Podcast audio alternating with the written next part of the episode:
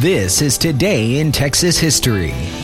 On this day, July the 20th, in 1847, the man that founded the settlements of Fredericksburg and Castell quit his post.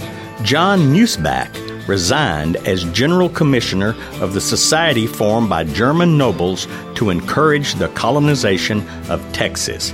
Meusebach was born in Dillenburg, Germany, where he succeeded Prince Karl of Braunfels as commissioner and arrived in Texas in 1845. In just over two years, and despite facing numerous obstacles, including the inept planning and management by the prince, Meusebach presided over the initial growth of New Braunfels.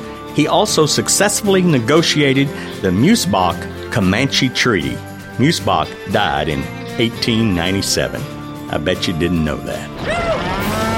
That was Today in Texas History.